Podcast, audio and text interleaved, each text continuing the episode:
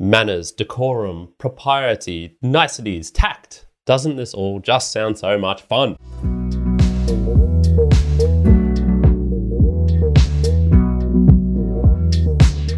Welcome, everyone. Kyron here with the Mere Mortals book reviews. And as you might surmise, this is the podcast where I give travel tips about Italy. No, no, wrong. Of course, I'm joking. But there are some travel tips in this book that we have for you today. A Room with a View by E.M. Forster. So, E.M. Forster. Uh, this is a pretty much a classic book, and you do know in this book reviews, we like to dive into the classics. So this was published in 1908, so a good century ago. And it's about 200 pages in length. Uh, I don't know. It felt like this book took me a little bit longer than normal to read. I think my reading speed is going down. Uh, 200 pages in total, four and a half hours reading. I'm not. I'm not sure. Maybe even five hours. it was a little bit. Synopsis of the book: We have the the lovely Miss Honeychurch, Miss Lucy Honeychurch, and she travels to Italy and, and somewhat kind of like feels trapped with her surroundings by her expectations of society at the time. And this is set in the early 1900s, so Edwardian society. So this is, comes after the Victorian era. Morals were a little bit looser. People were being able to like, you know, ride on bicycles for the first time without a chaperone. She does have a chaperone in Italy, Miss Bartlett. And basically, while she's there, she she gets like a, a, taste of what it is like to have some freedom in her life, and um, uh, she actually meets a rather exciting young man there named Mr. George Emerson, and they uh, they have a, a an interesting uh, contact relationship with each other there. Um, but they have to um, she has to flee unexpectedly because um, propriety of of tact of morals. What will the people think? All these sorts of things. So she goes to Rome, where she meets another man, Mr. Cecil Vyse, who uh, we see later in the book um, in, in part two, because it's split in, into two parts, one being in Italy and then the second one being back home in England, where she's agreed to marry Mr. Mr. Cecil Vyse. And, um, you know, it, it looks like a good match on paper, but as we read more and more, we realize, like, oh, okay, maybe this guy is not the right guy for her. So, coincidence puts them all back together at the end of the book, and you're like, oh, okay, you might be just simply thinking, oh, this is like a classic like lover's tale. Who's she going to decide between like mysterious young man she doesn't really know, or like this guy who she's kind of you know it's a better match pro, um, on paper, but or things like this. But it's actually not that. It's not a love story in the typical sense. Uh, it does involve love, but it, I wouldn't put it as easily as that, where you know her having to decide between two suitors. I think it's actually a better description as her having to decide between what is expected of her versus what is right. And so this gets, I guess, straight into the the themes of the book, the questions, what what actually is is happening with this girl. And there's many things you could do. You could dive into the nature of love, or perhaps how art expresses the soul. We see a lot of the art, and she's a musician, and we we see you know in Italy of all places, there's paintings, there's all these sorts of you know just wonderful expressions of the soul. Um, you could perhaps even get into class and cultural differences, but no, what we're going to explore today is the muddle and maybe a little bit of morals. So many times we see the characters deciding internally that you, we see them in their own minds being like, hmm, Lucy's doing this. What should I say to her to get her to stop doing this, basically? And, or, or, um, what should I advise her on so that she knows what how, how to behave um, and and you know forbidding her to do certain things? And uh, for instance she was expressing like a strong hatred or dislike of this man mr eager and the others are like oh you shouldn't do that lucy. It's unladylike it's improper so i'm going to jump to page 37 here quickly and uh, read out a little quote which i think gives a, a good explanation of just what the times were and and things like this so she was she was in Italy and she wanted to get on, you know, explore a little bit for herself. And uh, it comes to this: uh, this she might not attempt. It was unladylike. Why? Why were most big things unladylike? Charlotte had once explained to her why. It was not that ladies were inferior to men, it was that they were different. Their mission was to inspire others to achievement rather than to achieve themselves. Indirectly, by means of tact and a spotless name, a lady could accomplish much. But if she rushed, rushed into the fray herself, she would be first censured, then despised, and finally ignored. Poems had been written to illustrate this point. Pretty much bang on a sentence there of why that you know ladies shouldn't be doing certain things that you know that get despised for it what would the other people think and it's always like this other people uh, the the nameless mass of expectations. No one can put a finger onto like, well, you know, I don't personally believe this, but everyone else believes this, so you shouldn't do this. And we, we see it's like, okay, well, there's, there's, a little bit, mm, you know, bullshit reasoning. Um, and as we go through the book, we see Lucy's experiences uh, uh, of poor treatment by her family. They intentionally make her do things which will make her sad or angry or or that she doesn't want to do and uh, by her family friends fiance you know all of them were treating her as if she was a cog that should fit into this machine whereas just from the outset we see so many different things of her you know she's a fantastic musician uh, ladies are usually not fantastic musicians this is kind of acceptable but also like only if she plays the right music in the right scenario in the right uh, you know ambiance and, and, and in these parties. And she shouldn't talk about um, what she saw in Italy, and she should only say these certain things. And it's just like, God, this is so tedious. It's so tiresome. We see a little difference with this with uh, George Emerson, who is her, her first kind of like lover in a sense. And remember, this is like Edwardian society. So when someone says they're making love to someone, it means like you know they they had like an indirect contact of the hand or something like this. So it's, not, it's not the full on full on um, intimate relations that we have perhaps nowadays. And there's some all all these sorts of things where you could go into like you know he also like kind of tells her what to do, but there's differences between giving out advice, i.e. maybe you should think about this. Like he encourages her, for example, to be independent, to to bare her soul, to break the conventions, break the norms. Um, but you know, that's him telling her what to do as well. So, you know, how does this come across? Like, I guess his is usually more a consideration or a suggestion, whereas most other people, it's a statement. You should do this. You shouldn't do that. Um, and funnily, like a, a lot, a lot of tact, i.e., etiquette, i.e., nuance and knowledge is required in in helping someone because you don't you can't just come in and and blaze through it and say like you should do this this will help you out no it's it's like you gotta you know leading the horse to water rather than uh, you know forcing it to drink water so it, you know tact is required but in edwardian society tact was strict adherence to arbitrary rules whereas nowadays i would hope to think that tact is more like understanding the particular nuances of a of a particular person and not trying to enforce yourself on them, but trying to help them and, and um, be good to them. Um, and so, she, unfortunately, she listens to all these people and she gets herself into what is called a muddle.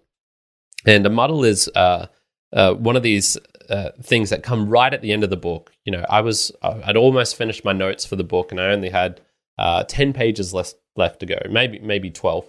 And it, it, it, we came to this final beautiful scene, which I really loved. Um, and this is where uh, George Emerson's father, Mr. Emerson, uh, he he takes her aside and he sees she's about to make a really really dumb decision, and um, he he comes to this section here. So we see this. Um, she was not uh, that you are in a muddle. She shook her head. Take an old man's word. There's nothing worse than a muddle in all the world. It is easy to face death and fate and the things that sound so dreadful. It is on my muddles that I look back with horror, on the things that I might have avoided. We can help one another but little. I used to think I could teach young people the whole of life, but I know better now, and all my teaching of George has come down to this beware of muddle.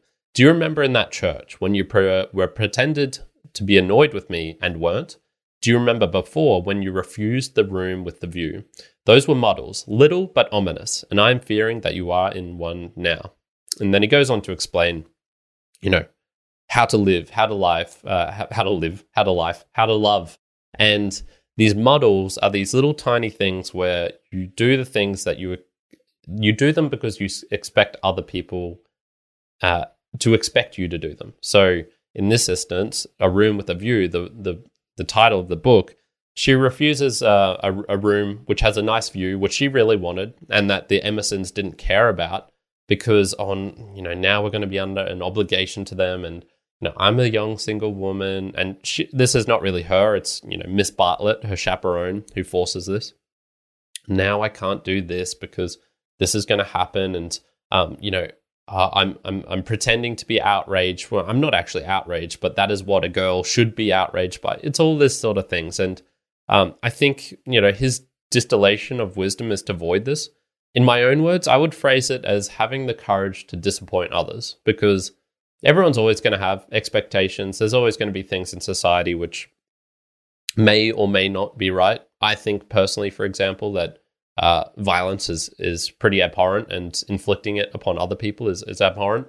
Uh, you know, if I had gone back to the Spartan times and morals uh, back then and told them like, you know, more, uh, violence is bad, uh, they would have laughed at me, and I'd say rightly so because that was their society, that was the world they lived in, and, and violence was a kind of like a necessary part of it. Um, but there's always going to be these instances where there'll be expectations, and they will be arbitrary. There'll be just stupid rules which have stuck around for you know generations and you know this is what we used to do back in the day this sort of thing. And you you're not hurting them by by flouting these rules or doing something different. Um, there are no real ramifications for your actions. If she had just said oh uh, thank you i would appreciate the room with a view and just gone with it you know that that would have been totally fine. Nothing would have happened. Um, it's it's uh, simply deciding to say the phrase or do the thing, even though you know someone else is going to uh, be disappointed in you, perhaps.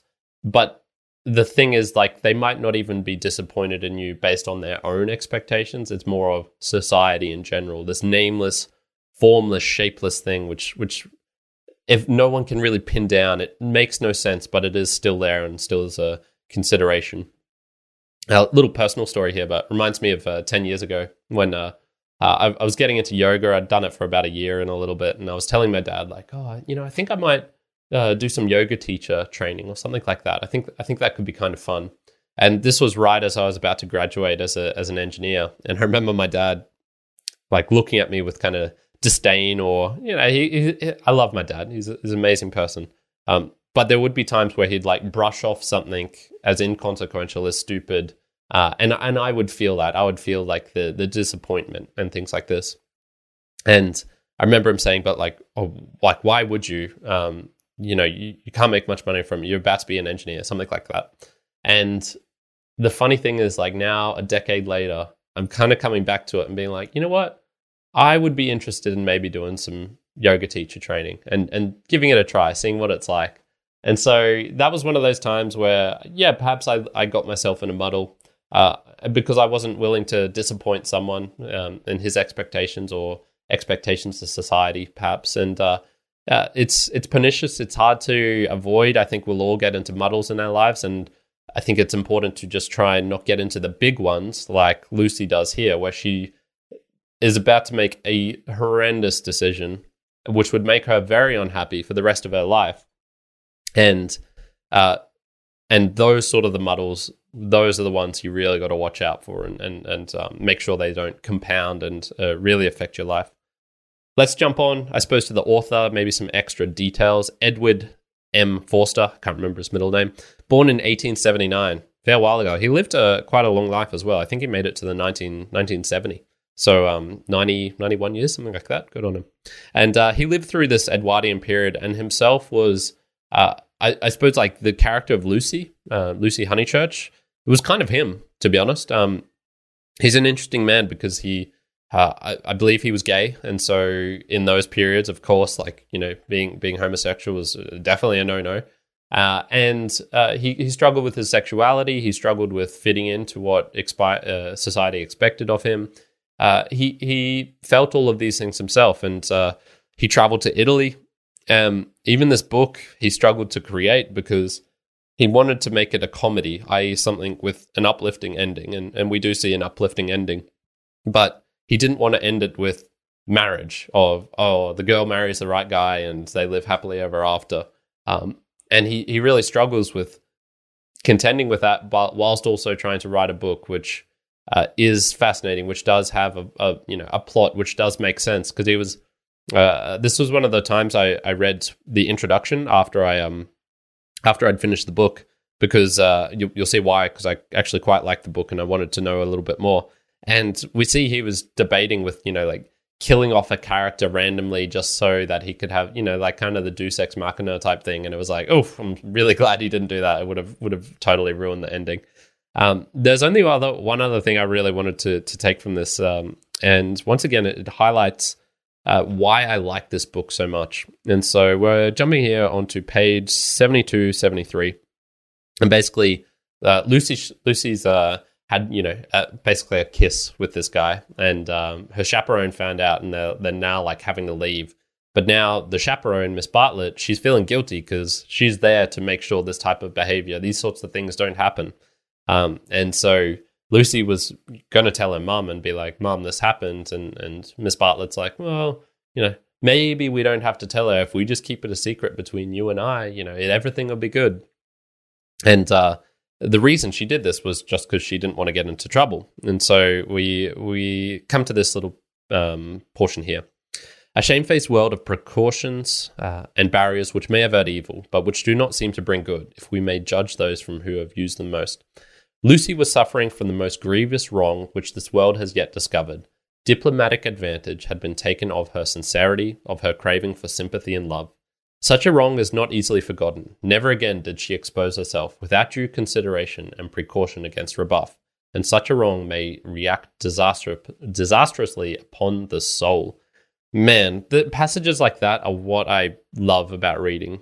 And know, you, you just hear it here and, and on the book reviews, and you're like, ah, oh, Karen, it's it's not that good. But the whole lead up to it, the 72 pages leading up to this, made that a poignant, like hard hitting truth. You go, oh shit, damn, son, you're right. The the grievous wrong of being taken advantage of from your sincerity is is heartbreaking. It's one of the worst things that can happen to a person.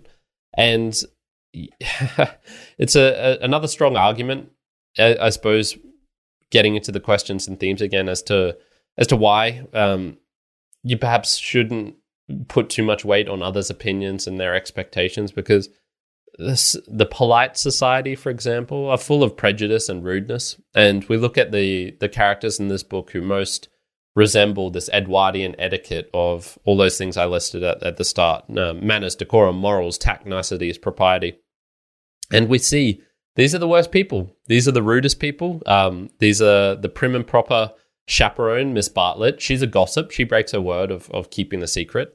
Uh, Cecil, her Mr. Vyse, her, her kind of like, you know, uh, amazing, well established uh, fiance. He's a shallow prude who's rather ignorant of his own ignorance. And so he's haughty. He he makes fun of other people. He's capricious. He he pulls like nasty tricks on people just to satisfy his own, you know, like revenge. I guess I don't know what you'd even call it. Um, the Mister Eager, one of the the um, um, the the church people. Forgotten their name. Starts with a P. Parsons. Um, he he's just like an absolute asshole just a complete asshole, uh, makes unfound accusi- uh, uh, accusations, you know, the casting stones and glass houses, all these sorts of things. All of this is just like, damn, what? Okay, all right, these are the people to be emulated. These are the people who are doing the things right. And then you look at the weirdos, the outsiders, the independent people, and they're the ones who are kind to everyone. They're the ones who are not spilling secrets. They're the ones who are uh, you know, doing the right things. Um, and yeah, it's it's interesting going through that and being like, okay, all right, I kind of see what's going on here. Obviously, this book was written with that independent frame of mind, so it's very much what he's trying to expose. And you could write a book of the opposite sort, sort where it's. Um, I'm actually trying to think of a book where it's the prim and proper etiquette people who are the good ones, and the independent you know, kind of like outside the system people who are the bad ones. None, none are coming to mind. None are coming to mind. Uh, might have to research that a bit more. Which will get us on to our, our last summary here similar books recommendations. Uh, a good book for me is one that raises interesting questions and, in particular, has powerful passages. Those three things I read out, I you know, I, I will talk about the quotes a little bit more, but I, I, don't really want to do them as much. But I, I kind of felt like I had to read them, read them out because they they hit me in places where I went, damn, damn, son. So I feel this book does this uh, quite nicely, superbly, in fact. And the only problems I really had with the book were subtracting a couple of points just for the language. It is a, a little bit, I wouldn't say dense, but yeah, it, it, it's kind of hard to pass at times. And I don't know if this is due to just the prevailing conventions of the language at the time. You know, language changes, and you know, perhaps he himself, Mr. Forster, the the writer, the author, fell into the trap of writing to expectations of the time. I.e., you don't talk about sex, for example. You don't you don't mention rude words. There wasn't certainly wasn't any rude words in this book, or even um, you know, goddamn or hell or anything like that. So uh, we could maybe say like, oh, he himself has, has fell into the the trap of of sticking to conventions and etiquette. Or we could just say, you know, this is just how they spoke 100 years ago. They, they used different words. They didn't use and as much. They probably weren't saying like. Uh, there was probably all sorts of things they were doing. Uh, and it, but it would be ironic if he fell into the trap of sticking to conventions. Uh, character development feels a little lacking at times. Uh, I probably would have said if he'd added an extra 30 pages or so just to fill out some of these characters, it probably would have been better. Maybe a little bit less time on the actual scenery and describing that. Uh, I, I didn't get as much joy from that as uh, as I did the actual characters themselves. Uh, and the love between her and George, it goes pretty quickly. It's pretty rapid. Um, that that was one of those times where I'm like, uh, little bit of disbelief creeping in here that she would make uh, big decisions either way uh, of either deciding to to marry him or to flee or whatever else other options she had available to her.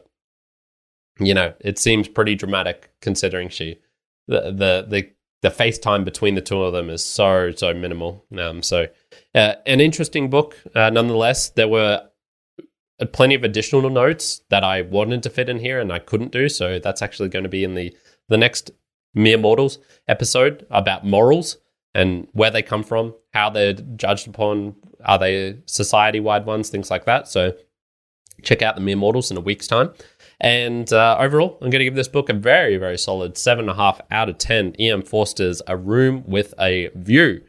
If you want other books that are like this that deal with similar themes, uh, we've done plenty on this book reviews, or at least I have. Um, Tess of the D'Urbervilles by Thomas Hardy, A Portrait of a Lady by Henry, Henry James, My Brilliant Career, Miles Franklin, The Age of Innocence, Edith Wharton, Madame Bovary, Gustave Flaubert.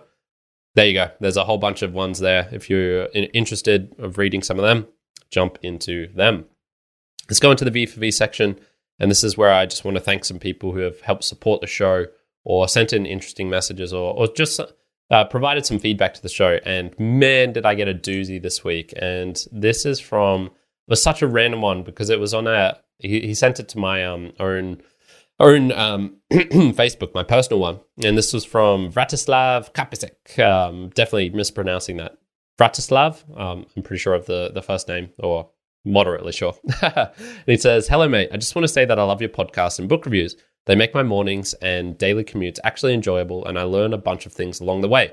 I also appreciate your focus on classic works of literature, which seem to be neglected by most podcast producers. I would uh, uh, agree with that. I've gone through a lot of podcast uh, book reviews, and they don't they don't go into the classics much. Um, I think that's part of the business model. They they need they need the new authors. They need need to sell stuff. Uh, it is also one of the rare instances of podcasts which have a clear structure and are easy to follow even whilst doing other tasks, so I do not have the time. I almost have no social media accounts and did not know where and how to connect with you apart from this platform. In the last episode, you asked for recommendations and thoughts, and I'm particularly happy about the fact, not, sorry, not particularly happy about the fact that the episodes tend to be shorter on average now, although I absolutely understand that most listeners won't stay for the whole thing. I believe they should be arranged 20 to 35 ish minutes, depending on the themes and heaviness of the material. Moreover, I would recommend keeping the classic literature and occasionally adding something contemporary in order to balance the choice for all kinds of audiences. I also appreciate that you always provide a summary of a given work, which makes the subsequent analysis much clearer. I definitely would not want to change that. Thanks for your fantastic work.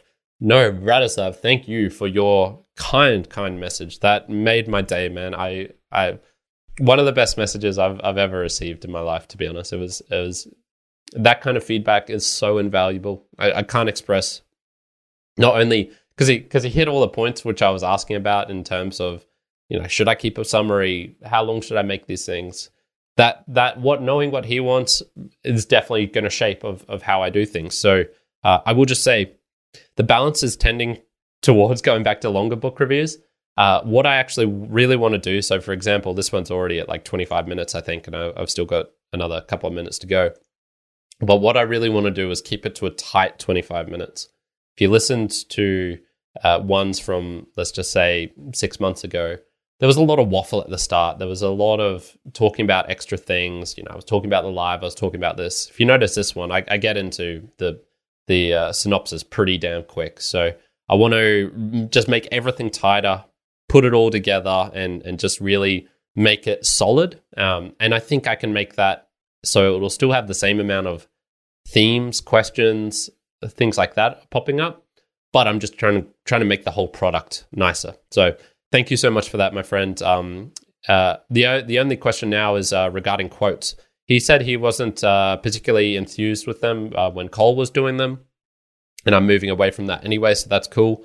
Um, maybe one or two to draw attention to the particular theme. That's kind of what I did for this one, to be honest. So um, that's that's probably still the one thing I want to know. Do people find the quotes useful or not? Uh, I would really really love to know that reach out via any of the social links that are down below, or you can reach out to me personally on, on Facebook, like Radislav has done here. So value for value, that's that's all I ask for. Um, I put all this uh, effort out to you free of charge, and I just ask that you return it in some shape or form. You can do it like Vlad, uh, Vladislav or like Juan and Johnny uh, have done by appearing in the the live um, that we do. Pastors, thank you, Juan. That's uh, that's what I wanted to say. Pastors, uh, and and you can also uh, give some feedback, like the the talent, like uh, has done there. Suggestions on how to improve these book reviews are much appreciated. And then, if you want to support us, there is a PayPal link down in the show notes, which you can uh, send that into, and I will definitely read those messages out. And um, and thank you for for help supporting the show uh, because it does co- cost time, money, energy to create all of these things. So doing that is much appreciated. Last little note here I'm live here on uh, Thursdays, 10 a.m. Australian Eastern Standard Time. I had to switch it up a little bit earlier today. Sorry, partly due to sickness, partly due to um, uh, going to the hospital to see my mum. So uh, I'm going to. Uh, they're going to switch anyway in about a month's time because I'll be going to Brazil, and so I don't know what's going to happen. We'll we'll figure it out when I'm there. So uh, at least for the next month, I've got that uh, there join us on the um, YouTube is probably the easiest ways to do it, or you can also do it um, via a podcasting app because we are live on them. If you're unsure about that, meremortalspodcast.com slash support, and that'll give you um, the recommendations of which apps you can use because Apple and Spotify don't support live because they're not great apps, to be honest. Um, you're missing out if you're uh, only on them. Uh, I saw Johnny here says, uh, "My days uh, my days off are getting switched starting next week, so I'm going to miss the live streams." No, but I will watch when I get home. It's been so much fun chatting afterwards. I hope you have an amazing trip. Thank you, Johnny. Um, hopefully it'll work out when I travel where it'll it'll work out. Um, but yeah, no, appreciate you joining in as well. And and this makes the world to me. Having this feedback, having these uh, interactions with Vratislav, Johnny, uh, Juan in the chat is uh, is really fun. Um, so we're going to leave it there for today. Thank you everyone for joining me. What have we got coming up? Uh, probably the next one is Yukio Mishima's Confessions of a Mask. I do want to do a room of one's own differentiated from A Room with a View, A Room of One's Own by Virginia Woolf. The Innocents Abroad, it will happen, but probably in about a month's time. And I'll fit one more in um, apart from those three uh, before I go. And then we'll probably have a whole bunch from one for a little bit as I'm getting set up. So that's it. Thank you, everyone, for joining. Hope you're having a fantastic day wherever you are in the world with your reading as well. Uh, encourage you to read all of these books, and we'll leave it there. Ciao for now. Karen out. Bye.